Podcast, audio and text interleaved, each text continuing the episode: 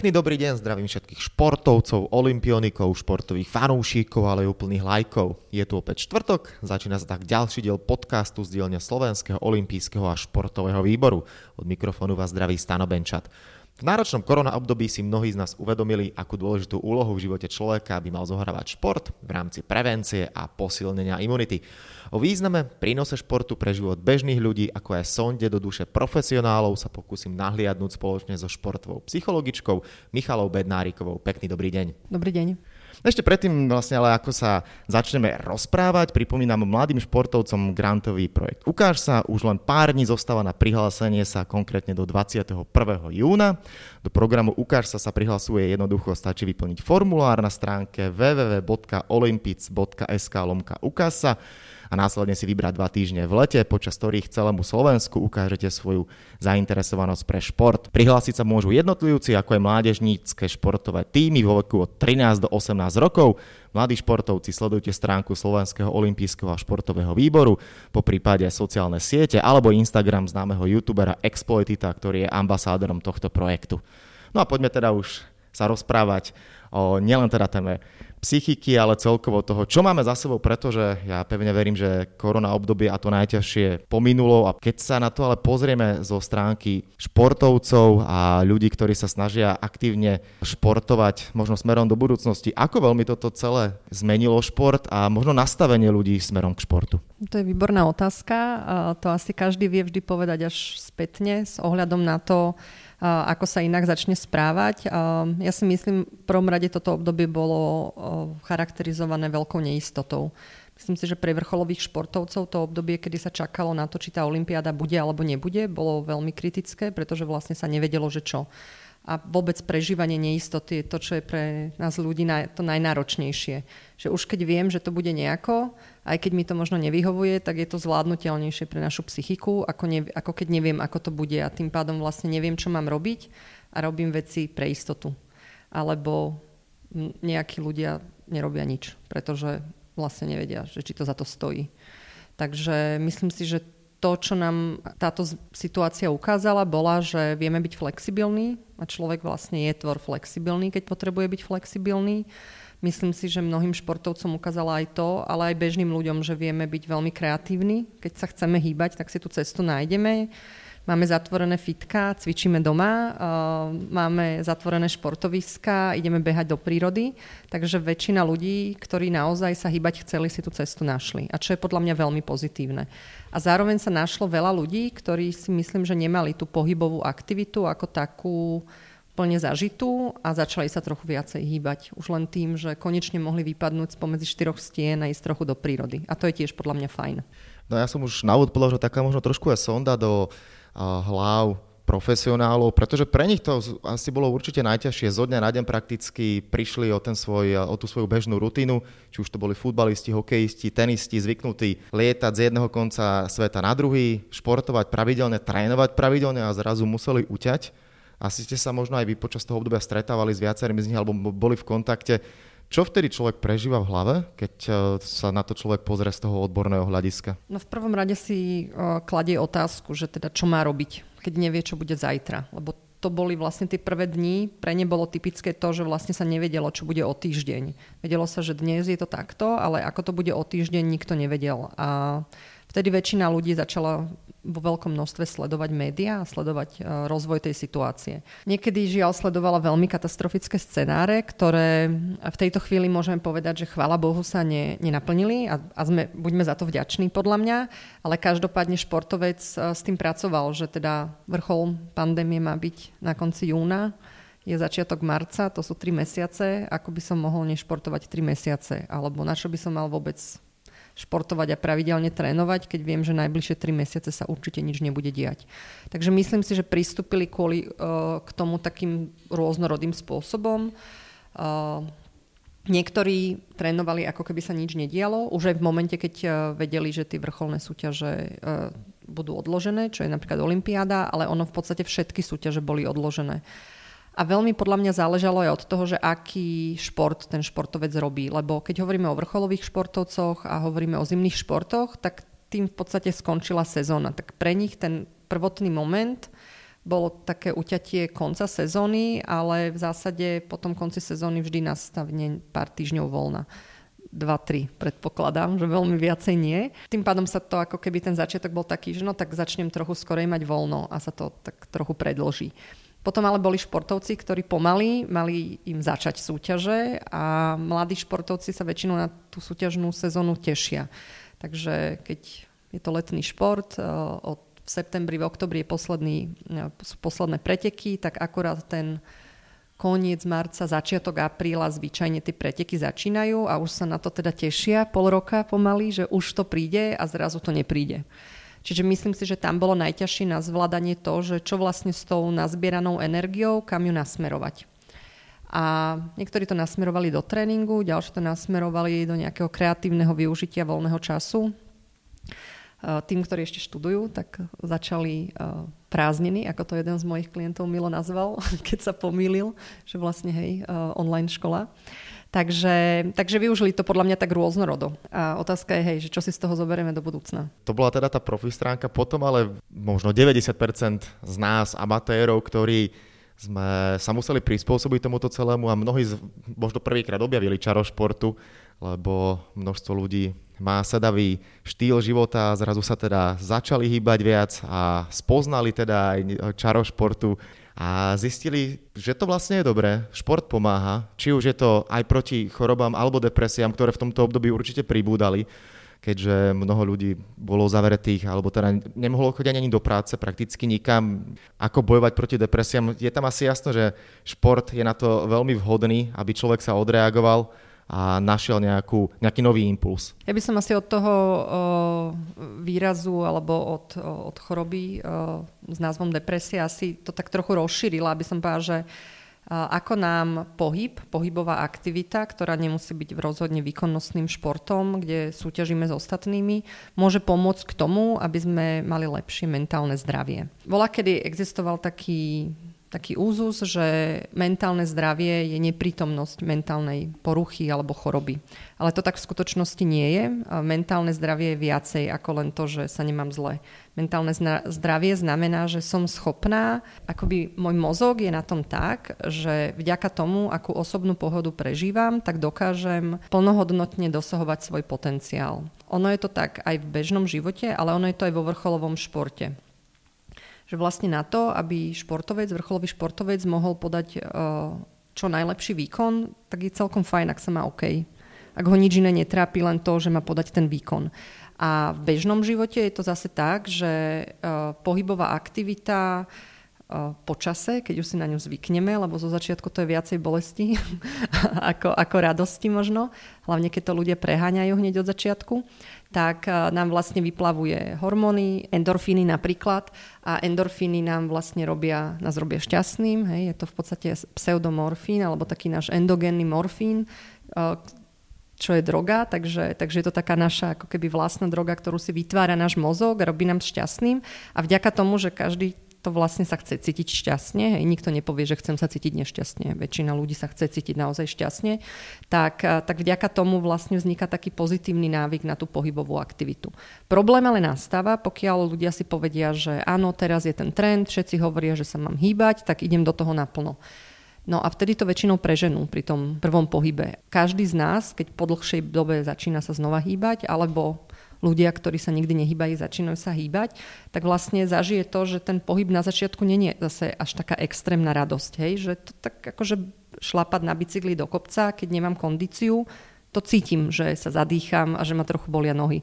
A keď je ten kopec strmý a tých kilometrov predo mnou veľmi veľa a cestu späť tiež musím zvládnuť, lebo ako by som sa vrátila, tak to cítim. Hej? Takže tam je podľa mňa veľmi dôležité to, aby ľudia uh, začínali postupne. Ale to v zásade platí pri akomkoľvek uh, pohybe, pri akokoľvek aktivite, že začínam s nejakou menšou záťažou a postupne ju zvyšujem, pretože vtedy aj tá menšia záťaž dokáže vyplaviť tie endorfíny. Takže ľudia, keď to nezažijú alebo dlhodobo nezažívajú, tak je to dané hlavne tým, že to preženú hneď na začiatku. A myslím si, že to väčšina športových fyziológov, aj lekárov, aj fyzioterapeutov by vedela povedať, že máme takú tendenciu niekedy v dnešnej dobe veci preháňať a aj v tomto smere. Tak určite. Koľko teda možno na začiatok by bolo ideálne cvičiť? Stačí hodina týždenne, dve, dvakrát do do týždňa, po prípade možno skúšať hodinu denne, ale postupne? Hej, no chorobou dnešnej doby uh, je sedenie. Stavba nášho tela, to by vedel povedať, popísať lepšie fyziológ, samozrejme, není uspôsobená na to, aby sme dlhé hodiny sedeli. A sedeniu sa hovorí aj novodobé fajčenie. Takže veľmi veľa sedíme. Tak prvý krok k tomu, aby sme sa mali lepšie, je, že skúsiť menej sedieť hľadať malé medzery vo svojom dni, kedy môžem začať aspoň kráčať. Pretože ľudia niekedy majú v hlave takéto, že musím začať cvičiť a to znamená, že musím chodiť do fitka a musím tam chodiť minimálne dva tréningy, do dve dvojhodinové tréningy na silu a tri kardio, hej? Čo je taký ten optimum samozrejme. Takéto optimum, ale Uh, to je pre niekoho absolútne nepredstaviteľné. To je ako keby som povedala, že, že nie, niekomu, že zajtra máš uh, vyšlapať, výsť na gerlach, hej, keď v živote neprešiel 30 krokov pomaly, hej, lebo ráno vstaneme, sadneme k raňajkám, prejdeme výťahom do auta, sadneme do auta, šoferujeme do práce, väčšinou v zápche, takže dostatok času. Potom celý deň sedím v tej práci, potom zase sedím pri obede, zase sedím v práci, zase sedím v aute, zase sedím doma a nakoniec sedím pred telkou. Čiže do takého tohto bežného rytmu, keď si chcem dať zrazu hodinu každý deň, tak to je nepredstaviteľná meta a väčšinu ľudí to vydesí. Tak ja vždy hovorím, že skúste v prvom kroku začať viacej chodiť. Zvážte, či nedokážete chodiť mestskou hromadnou dopravou. Zvážte, ak ňou už chodíte nebodaj, či by ste nemohli o jednu zastávku skorej vystúpiť z autobusu a prejsť tú jednu zastávku pešo. To nemusí byť zrovna 10-kilometrová zastávka, niektoré sú veľmi krátke. Skúste zvážiť, či by ste nemohli niekoľkokrát denne miesto výťahu použiť schody. A možno nie na desiate poschodie v kancelárske, možno iba dve poschodia vidíte, alebo aspoň jedno poschodie vidíte. Alebo ste v, ste v podchode a tam vždy máte na výber, či pôjdete schodmi, výťahom alebo na pohyblivých schodoch. Tak chodte po schodoch, lebo je to 30 krokov navyše a pre vás vám to začína budovať nejaké základy kondície. Čiže uh, podľa mňa hlavne netreba mať veľké oči, lebo to väčšinu ľudí v konečnom dôsledku odradí buď na štarte, alebo po tej prvej skúsenosti, keď sa odpalia na prvom tréningu a potom už druhý není. Čiže je o mnoho lepšie radšej každý deň odkráčať 15-20 minút len takýmito presunmi, ako raz do týždňa si dať hodinu. To vám povie určite aj každý športový tréner, lebo v konečnom dôsledku týmto spôsobom si budujem návyk. A to je to, čo potrebujem, aby, aby pre mňa bolo prirodzené, keď k tým schodom alebo eskalátorom prídem, nad tým nerozmýšľať, že či idem eskalátorom alebo po schodoch, ale proste vyrazila som po tých schodoch. No z tohto mi asi vyplýva to, že je veľmi dôležité mať aspoň ako takú systémovosť a niečo si, mať nejaký plán, cieľ, lebo tak ako hovoríte, ja tiež poznám množstvo ľudí, ktorí zrazu nabehnú do posilky, aspoň dve hodiny tam byť, lebo tak, tak sa to robí a tak to robí môj známy, ktorý chodí pravidelne a po dvoch, e, po troch návštevách posilňovne to radšej zabali, ako by išlo teda takto pomalými krokmi, či už teda tou chôdzou, lebo zasa, povedzme si pravdu, to veľa ľudí si povie, že a to, to ma zasa nebaví, to môžem, čo je, čo je vlastne na tom, že 20 minút chodím, No a tak potom človek zistí, že sa iba sedí a vlastne ostal doma na gauči. Áno, je to presne tak, že niekedy je menej viacej. A v konečnom dôsledku, keď hovoríte, že niekto pôjde 2-3 krát do fitka, tak to ja považujem, že sa teda nevzdal po prvom raze a to už je ten lepší prípad. E, mnohí ľudia prídu naozaj ten prvý krát, dajú si ten dvojhodinový tréning s kamošom, ktorý už dávno cvičí, zistia, zistia že vlastne tá, tieto váhy ani, ani náhodou nedám a tak si dávajú nižšie možno, ale aj tak na hrane svojich schopností a na druhý deň sa nevedia pohnúť a vstať z postele, lebo majú takú svalovicu. Čo sa dalo čakať v podstate od začiatku a bolo by to divné, keby to bolo inak, ale väčšinou potom už ani ten druhý krát nejdú. Čiže keď už je to 2-3 krát, tak to je už podľa mňa ten lepší prípad. Čo sa možno vtedy deje v hlave človeka, ktorý takto ide prvýkrát? Presne. Vidí človeka, ktorý si tam naloží 100 kg, tak jasne, že si poviem, že ja nie som slaboch, no tak 100 kg asi si nenaloží, ale chcel by si dať viac, možno to prepáli a zistí, že ouč, to vlastne nie je dobré a vlastne vtedy začne už v hlave všetko pracovať strach z toho, že tí na okolo sa mi budú smiať, že ja idem vlastne iba s prázdnou činkou, nervozita, tí, čo to majú teda správne nastavené naopak, to je ten pozitívny efekt, že majú nejak stanovenú normu a potom sa dostavia tie endorfíny. Hej, myslím si, že toto je tá situácia, v ktorej je úplne v poriadku byť egocentrický a povedať si to, že dôležité sú moje ciele voči mne a nie moje ciele voči ostatným. Keď chcem Teraz nehovoríme o vrcholovom športe, kde súťažíme s ostatnými. Teraz hovoríme o pohybovej aktivite ako základu fyzického aj psychického zdravia. Čiže vôbec je úplne jedno, koľko cvičia ostatní, dôležité je, koľko cvičím ja. A že keď začínam, keď začnem, že nula, tak potom prvých 20 minút je vlastne o 20 minút viacej, ako som cvičila včera. A postupne si na tú záťaž zvyknem a postupne väčšinou ľudia naozaj si začnú úplne prirodzeným spôsobom tú záťaž pridávať. Pretože keď zo začiatku pociťujú tie endorfíny už pri 20 minútach, tak keď už začínam byť na tom fit, tak mi už nestačí kráčať, lebo už mi je to málo. Tak začnem možno tých 20 minút behať, alebo 10 minút behať a 10 minút kráčať. A, a tým vlastne postupne si budujem pevnejšie telo a silnejšie telo, ale zároveň väčšina ľudí, ktorí behajú, tak mi verím, že dá za pravdu, že vtedy celkom dobre vypíname mozog od nejakého nadmerného rozmýšľania. A keď nevládzeme, tak o to častej, o to viacej, pretože sa potrebujeme sústrediť na seba v tej chvíli. A postupne získavame z toho aj dobrý pocit, pretože vďaka tomu, že sa hýbem, tak vlastne uh, sa cítim lepšie. A zrazu zistím, že aha, začala som pred dvomi mesiacmi behať a prvých 20 minút bolo pre mňa ako nekonečná cesta do pekla a teraz za 20 minút si ani nevšimnem, že som sa rozbehla, už mi je to málo, ani sa nespotím. A zrazu ten pozitívny progres je to, čo nám tiež pomáha sa cítiť lepšie a vďaka tomu to nechceme. Veď málo kedy chceme prestať robiť niečo, čo nám je príjemné. Takže ak si dokážem tú pohybovú aktivitu vybrať a zvoliť takým spôsobom, aby to bolo pre mňa príjemné, tak je prirodzené, že pri tom zostanem. Niekedy da- začínajú dospelí cvičiť vtedy, keď majú malé deti a majú pocit, že oni vlastne ten dobrý návyk nemajú, a že, ale by si priali, aby tie ich deti ten návyk mali. Tak aj vtedy sa niekedy začínajú dospelí hýbať, aby boli dobrým pozitívnym vzorom pre tie svoje deti. Že zrazu s nimi trávia veľa času vonku mami, lebo, hej, lebo je to také prirodzené. Myslím si, že to robí 99%, ak nie, ak nie 100% eh, rodičov, že s tými malými deťmi je naozaj veľa vonku. A zrazu už ten rodič prirodzene trávi viacej času vonku samozrejme, ale prirodzene sa viacej hýbe. Na druhej strane stretávate sa často aj s eh, tým, že človek začne sa hýbať, posúva sa, tak ako hovoríte, 20 minút, potom už zrazu z 20 minút je hodina, dostane sa na nejakú úroveň a mnohokrát sa môže stať, že tam vlastne sa uspokojí a prestane. A možno o rok, keď sa postaví na váhu, zistí vlastne, že je na tom ešte horšie ako, predtým, ako keď sa začal hýbať. Mhm. Snažím sa teraz si predstaviť e, človeka, ktorý by sa začal hýbať, prestal teda hýbať len kvôli tomu, že, že že čo?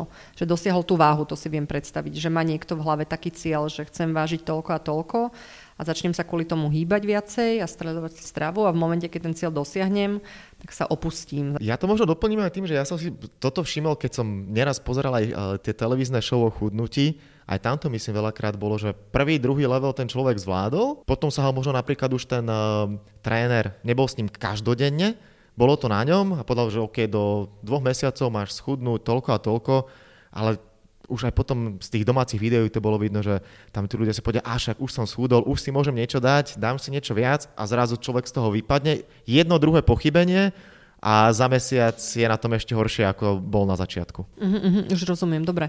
Hej, to väčšinou nastane vtedy, keď sa tak akoby uspokojím a chcem samu seba niečím odmeniť. A vtedy je otázka, že či odmeňovať sa tým môjim starým návykom je zrovna to, čo mi tak z dlhodobého hľadiska pomôže. Takže podľa mňa je tam dôležité si uvedomiť, že čo je ten môj cieľ. A keď je to naozaj iba to číslo na váhe, tak to je taký cieľ, ktorý ma môže ľahko zradiť, pretože je to presne tak, že aha, tak som už keď hovoríme o naozaj akože obezných ľuďoch, hej, tak tam sa desiatky kilogramov chudnú, ale väčšine ľudí predstava, že by schudli iba 10 kilogramov je taká, že wow, že toto mne stačí, a, ale tiež to samozrejme môže nastať. Takže tam je otázka toho, že prečo to robím. Robím to kvôli tomu číslu na váhe? V konečnom dôsledku to nikto nerobí kvôli tomu číslu na váhe. Lebo za tým číslom na váhe je niečo viacej. Tak ja by som sa takého klienta spýtala, že dobre, chcete vážiť, to je jedno, 70, 60, 80, 100, to je jedno, aké číslo povie, prečo chcete toľko vážiť? Prečo je toto číslo pre vás dôležité? Čo je za tým číslom pre vás? Je to to, že sa chce zmestiť niekto po dlhých rokoch do svojho svadobného obleku, alebo, alebo promočných šiat, alebo stuž, šiat zo stužkovej, to je jedno. Čiže otázka je, že čo je za tým. A v konečnom dôsledku, keby sme sa párka takto čo je za tým a čo je za tým a čo je za tým, tak sa dopracujeme k tomu, že človek sa chce dobre cítiť. Verí tomu, že keď bude mať takú váhu, akú si predstavuje, tak sa bude lepšie cítiť. A čo znamená to lepšie sa cítiť? Je to určite nejaká emocia, ale niekedy je to aj o tom, že ak hovoríme o obezite, tak to je reálny problém s pohybom. Čiže uh, budem môcť bez problémov vyšlapať na prvé poschodie v rámci môjho domu, nezadýcham sa. To je super cieľ, lebo ten si viem pekne zmerať, ten je závislý iba odo mňa a ten mi môže pripomínať to, že prečo to vlastne robím.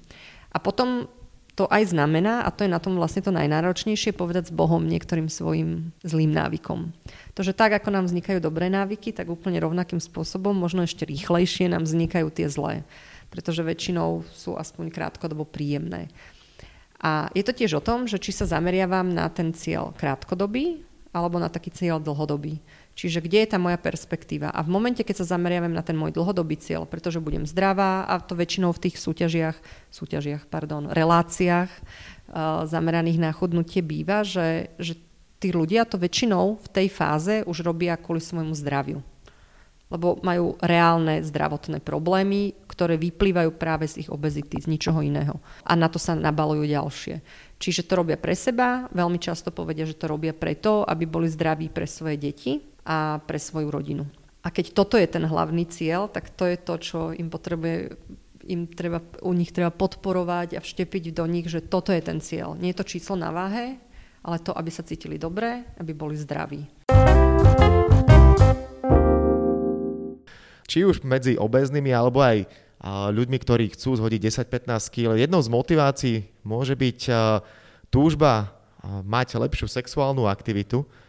Môže byť aj toto prepojenie v rámci tej motivácie, ktorá pracuje v hlave človeka, čo si budeme hovoriť, no ten, kto má 10, 20, 30 kg navyše, tak asi nevydrží toľko ako zdravý človek, športovec ideálne. Ako tento faktor môže pracovať v hlave človeka, keď vidí na sebe nejaký prvý posun, zhodil zo pár kil a zrazu to niečo môže naštartovať aj v jeho hlave čo do sexuálnej aktivity. Tak nie som sexuologička, takže sa úplne presne k tomu asi vyjadriť neviem, ale každopádne to, čo väčšina z nás chce, chce byť atraktívnych pre niekoho druhého, eh, pre našich partnerov. Čiže, čiže áno, mnohí majú za tým akoby schované aj toto že chcem byť pre niekoho atraktívny. Či už pre niekoho konkrétneho, toho svojho partnera, ktorého už mám, alebo o, nejakého partnera v budúcnosti. Lebo samozrejme vysoká nadváha nám väčšinou spôsobuje aj nejaké problémy so sebavedomím a tým pádom, ak je muž alebo žena slobodný, tak vnímajú, že je to nejakou prekážkou k tomu, aby, aby toho partnera mali. Čiže áno, určite to smeruje k tomu, že zlepšiť a byť atraktívnejší pre uh, druhého človeka. Uh, čo sa týka uh, výkonnosti, tak áno, samozrejme, ale to máme to isté, ako keď to porovnáme pri chôdzi po schodoch. Keď mám podať nejaký fyzický výkon a sexuálna aktivita je určite fyzickým výkonom, tak, tak ho ľahšie podám, keď mám lepšiu kondíciu, ako keď mám horšiu kondíciu. Ale taký ten pohľad do ich duše, tak to by chcela možno s nimi sa porozprávať, že, že aké je ich vlastné vnímanie. Ja si myslím, že väčšina ľudí uh, sa začína síce hýbať len kvôli sebe, tak kvôli tomu, aby bol atraktívny. Ešte sa mi nestalo, že by niek- s niekým som bola a aby vlastne toto bola tá jeho motivácia, že, že kvôli tej sexuálnej aktivite ako takej. Ale kvôli atraktivite áno. No, prejdeme teda od, najmä tomu, tých amatérov až teda obezných ľudí, keď to tak poviem, ktorí chcú niečo spraviť pre seba, k profi ľuďom, ale možno ani nie je úplne ku všetkým profi. Veľakrát som ale ja sa stretol s tým, či už to vidno v rôznych športových uh, filmoch. Ja som to tiež zažil aj na vlastnej koži, na, keď som niekde bol, alebo na nejakých súťažiach. Čo sa deje v hlave človeka, alebo s telom človeka, ktorý ide podať nejaký vážnejší výkon a zrazu človek vidí, že je síce dobre fyzicky pripravený, ale 5-10 minút pred pretekmi musí ísť na vecko. Je mu zle, vyvracia sa a potom je plný sil, energie. Teraz uh, z fleku mi napadá, myslím si, že James Hunt bol taký, bolo to vo filme s Nicky Laudom, pred každými pretekmi zvracal, sadol si potom do formule a podal 100% výkon a takýchto športovcov je teda určite viac. Čo to spôsobuje? Čo sa deje vtedy s telom človeka? Tak je úplne prirodzené, ja používam také neutrálnejšie slovo s klientami a voláme to aktivácia a nie stres, lebo stres väčšinou v nás vyvoláva, že to je niečo zlé, to nechceme. A už v momente, keď zmením je to možno hranie so slovíčkami, ale už len keď poviem to slovo aktivácia, tak už k tomu má športovec väčšinou taký pozitívnejší vzťah ako ku stresu. Takže táto miera aktivácie vlastne stúpa a to je vlastne prirodzená nám daná stresová reakcia. Aký problém nám tu teda nastáva? No, nastáva taký, že vlastne tá naša fyziológia je budovaná tisícky rokov a stresová reakcia je niečo, čo nás má chrániť, keď sme ohrození na živote. A náš mozog, situácie, kedy ideme súťažiť, a ideme sa porovnávať s ostatnými, vyhodnotí, že sme tu ohrození na živote. Samozrejme už nie na tom fyzickom živote, ale na tom sociálnom živote. Lebo v momente, keď sa začíname porovnávať s niekým ďalším, tak to môžeme vnímať ako sociálne ohrozenie. Teda keď prehráme. Keď vyhráme, tak to vnímame ako to, čo chceme. No a samozrejme to, akú váhu tomu prikladám, to je veľmi individuálne. Každý športovec trochu inak. Ale súčasťou stresovej reakcie je to, že sa nám začne meniť fyziológia. Rôzne veci sa začnú diať. Začne sa zvyšovať tonus svalový. Čo je dobré, pretože keď máme za, zaujať pozíciu uteč alebo, alebo útoč alebo zamrzni, tak to je to, čo potrebujem. Hej, mať správnu fyziológiu na to nastavenú. Začne sa mi vyplavovať adrenalín, začne sa mi vyplavovať kortizol. Čiže rôzna zmes hormónov, ktoré spôsobia vlastne to, že ja som pripravená bojovať. No lenže občas sa športovcom stane, že trošku viacej e, vypáli a tým pádom oni sú že pripravení a už zase nie trochu. A to, čo sa vlastne začne diať, to, že chodíme e, pred štartom na záchod alebo nebodaj niekto zvracia, tak je vlastne dané tým, že tá stresová reakcia je taká vysoká, že telo sa snaží pri, pripraviť. A jedna z vecí, ktorá sa udeje, že sa extrémne zrýchli, snaží sa vyprázdniť, hej, tak preto chodíme na záchod. Zastaví sa metabolizmus v žalúdku, pretože keď ide o život, tak není dôležité tráviť to, čo som pred hodinou jedla, ale dôležité je dať všetku energiu tela do svalov a vlastne do pohybového ústrojenstva, lebo idem sa fyzicky nejako realizovať. Pri športe to väčšinou znamená to, že tak idem viackrát na záchod, to problém není. Pri tom zvracaní uh, to už môže byť problém.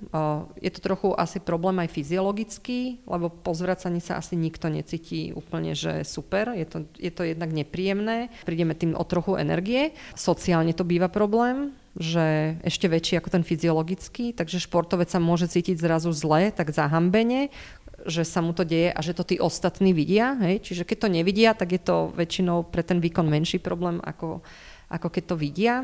A čím sú mladší športovci, a keď hovoríme hlavne o deťoch, tak tam tá fyziológia väčšinou je veľmi prepojená s psychikou a veľmi dobre to vidíme, že, že niečo sa deje. U detí vieme vždy, že sa niečo deje podľa toho, ako sa správa ich telo. Lebo sa to nesnažia nejako o, zastavovať a brzdiť to, čo robíme my vlastne dospelí že aj keď nám to telo dá najavo, tak väčšinou to navonok není vidno, ale u detí to vidno aj navonok. Čiže ta, to je tak ako keby zhruba, že čo sa deje s tou fyziológiou a toto sú jej prejavy. Takže my tú mieru, istú mieru aktivácie na to, aby sme podali ten výkon, potrebujeme. Dôležité je, aby to bolo, jedna klientka to tak nazvala, že aby som bola, že bola som tak akurát nervózna. Čiže my chceme byť trochu nervózni, lebo to je prejav toho, že mi na tom záleží. Lebo keď mám úplne na saláme, tak asi nepodám svoj najlepší výkon. Možno ešte stále ten športovec vyhrá, lebo je o toľko lepší ako ostatní, ale svoj najlepší výkon podám vtedy, každý z nás podá vtedy, keď má takú tú strednú mieru aktivácie. Pre každého to znamená niečo iné, každý to musí u seba spoznať, že čo je to tak akurát. Spolupracujete so športovcami, ale aj deťmi. Od ktorého veku je správne posúvať ich rozvoj, aby to nebralo iba tak, že idem sa zabaviť, mám z toho radosť, ale následovalo svoj cieľ. Ten cieľ môžeme nasledovať, odkedy to dieťa začína sa hýbať. Akurát, že ten cieľ sa mení. Zo začiatku tým hlavným cieľom je to, aby som u toho dieťaťa ako tréner vybudoval ten hlavný vzťah k tomu športu. Ako rodič, aby som ho viedla k tomu, aby mal dobrý zdravý návyk do budúcnosti. Lebo je pravda, že keď sa deti keď sa ľudia ako deti hýbu a zvyknú si na pohybovú aktivitu, tak väčšinou si tú pohybovú aktivitu prenašajú do spelostí a zostávajú aktívni. Možno nie v takej miere, lebo keď robili výkonnostný šport, tak potom už nerobia profesionálny šport, živia sa akoukoľvek inou profesiou, ale je prirodzené, že potom tú pohybovú aktivitu do toho týždňa, do toho dňa uh, zaradia.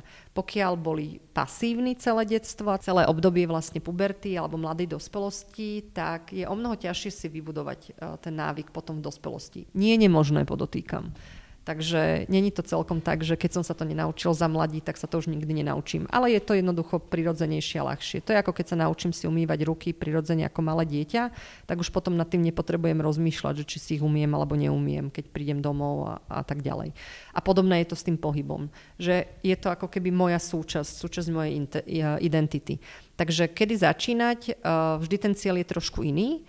Uh, ja väčšinou pracujem s deťmi, myslím si, že najmladšie boli tak na prelome 9-10 rokov. V tom čase prichádzajú za mnou väčšinou kvôli tomu, že sa niečo deje. Že sa sledujú nejaké správanie, ktoré, ktoré není OK.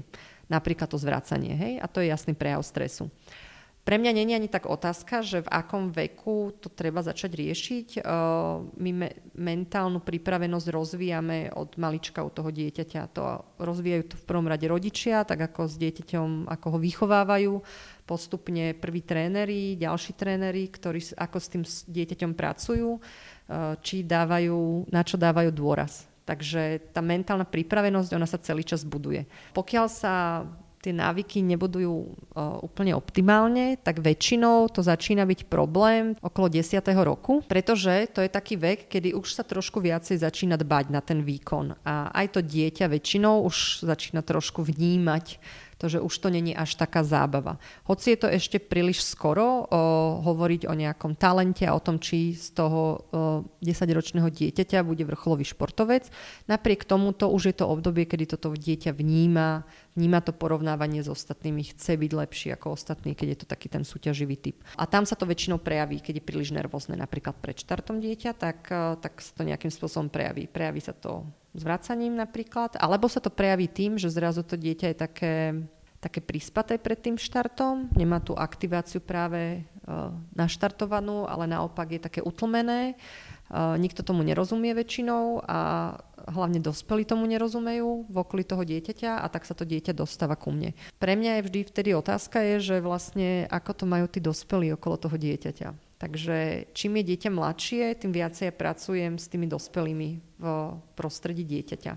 Pretože to je väčšinou ten dôvod, prečo to dieťa je nervózne. A niekedy je ten dôvod taký nepochopiteľný pre tých rodičov napríklad, lebo povedia mi, že ale mne to, ja na to vôbec netlačím na ten výkon. Ja hlavne chcem, aby sa hýbal. A napriek tomu to dieťa má v hlave, že ten výkon musí podať. A tam potom riešime, že vlastne čo môže rodič robiť inak a ako môže to, čo on, o čom on je presvedčený vnútorne, že takto vníma, presvedčiť aj to dieťa. Lebo niekedy je to naozaj, že to dieťa si ten, tú predstavu vytvorí v hlave na základe signálov, ktoré ten rodič povie, že absolútne vôbec nie. Takže niekedy sú to také malé veci, ktoré potrebuje uh, ten dospelý alebo aj tréner, nielen vždy samozrejme rodič proste zmeniť.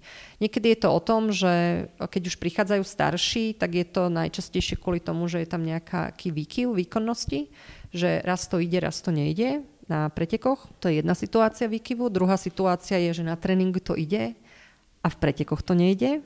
Že vlastne výkonnosť má, fyziologicky je schopný urobiť ten pohyb tak, ako ho má urobiť, ale na tých pretekoch proste ho neurobí. Robí veľa chýb, alebo nerobí nič, hej, ako keby sa tak spomalí. Keď je to treba kolektívny šport, tak zrazu začne môcť na istotu hrať, pritom na tréningu nemá problém riskovať v správnom čase. Čiže za tým býva veľmi veľa vecí. A niekedy, a to sa teda menej často stáva, ale tak by to možno tak z dlhodobého hľadiska bolo fajn, keby to tak fungovalo, niekedy prichádza preventívne. mala som aj takých klientov, ktorí prišli, že nie, už má toľko a toľko rokov a myslím si, že tá mentálna príprava je dôležitou súčasťou tréningu. A to sa tiež občas stane. A je to niekedy taký malý zázrak, že sa to stane kvôli tomu, aby to bolo len tak, akoby len preventívne, že väčšinou prichádzajú, pretože už sa tam niečo zlomilo. Niekde to jednoducho vyskakuje nejaká nerovnováha, nazvime to. Tak, Toľko teda odborná časť olympijského podcastu, nášho rozprávania, ale keďže ku každému podcastu patria aj tradičné rubriky, neminú ani vás. Prvá je spojená s jedlom, gastronomická. Aké sú vaše možno obľúbené raňajky? Či máte nejaký raňajší rituál, bez čoho si neviete predstaviť začiatok dňa? Môj raňajší rituál je veľmi závislý od toho, kedy musím odísť z domu. Takže keďže s väčšinou s klientov pracujem až po, po obedných hodinách alebo tak po rannom tréningu, takže pred obedom, tak väčšinou tie rána môžem mať také, svoje. V tom prípade začínam môj deň tým, že si pripravím pohár vody a vypijem ho predtým, ako vypijem kávu. A počas pitia tej kávy a teda raňajkovania sa snažím čítať. Takže mám knihu, ktorú v tom čase čítam, prečítať jednu, dve strany, aspoň podľa toho, koľko mám času. Keď musím veľmi skoro vstávať a ja nie som radné vtáča, tak je to horšie a samozrejme celý tento rituál je nabúraný, ale teda uh, pohár vody vypie, sa snažím vypiť každé ráno aby to bolo to prvé, čo do seba dám. A raňajky mám rada sladké. Takže väčšinou je, sú to, je to jogurt s nejakým ďatlovým sirupom aktuálne a s nejakými vločkami, a prípadne s orechami a škoricou.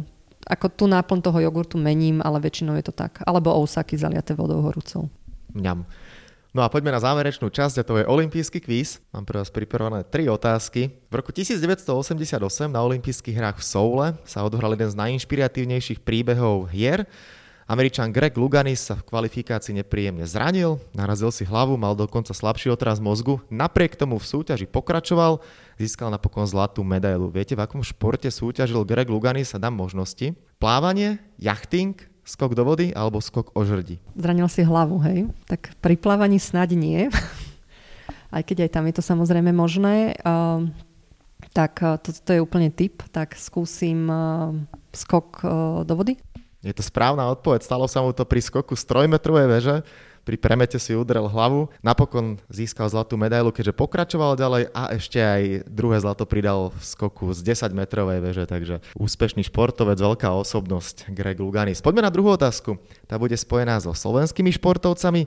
Koľko zlatých medailí majú v zbierke bratia Hochschornerovci? No, sú to tri alebo štyri Otázka je, že kedy začali, na ktorej, na ktorej olympiáde, ale my, by som tak typla, že začali že nie v Atlante, lebo tam sme mali iba jedno zlato od Miša Martikána, takže by som povedala, že mohli začať v Sydney, takže to je 2004, 8 a 12 už neboli, takže 3. Správna odpoveď. Boli aj 12 v Londýne, ale tam mali bronz. Ah.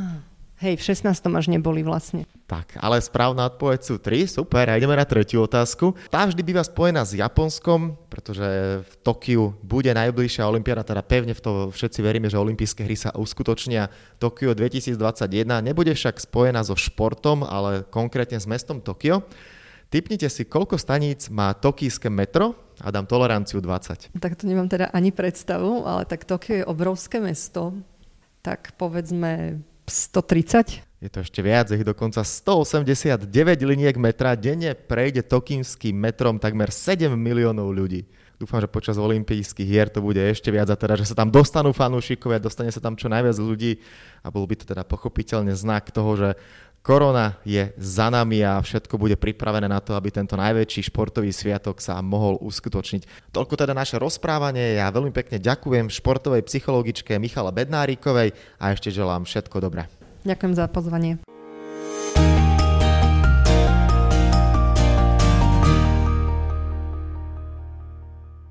Tak, a to je na tentokrát všetko.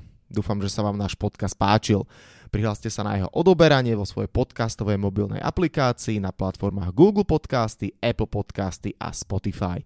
Podcast môžete podporiť tým, že ho odporúčite niekomu z okolia alebo náš podcast ohodnotíte na Apple Podcastoch, veľmi nám to pomôže.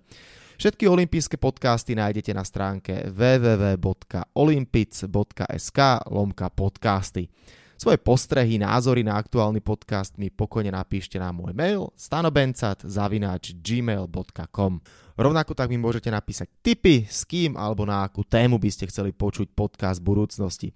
Volám sa Stanislav Benčat a budem sa tešiť na vás pri ďalšom dieli. No a nezabudnite, že v útorok sa vám prihlásime znova s novým športovo-spravodajsko-glosátorským podcastom Talksport. Tak teda zatiaľ sa majte a všetko dobré. Olympijský podcast vám prináša exkluzívny partner Slovenského olympijského a športového výboru, spoločnosť Typos.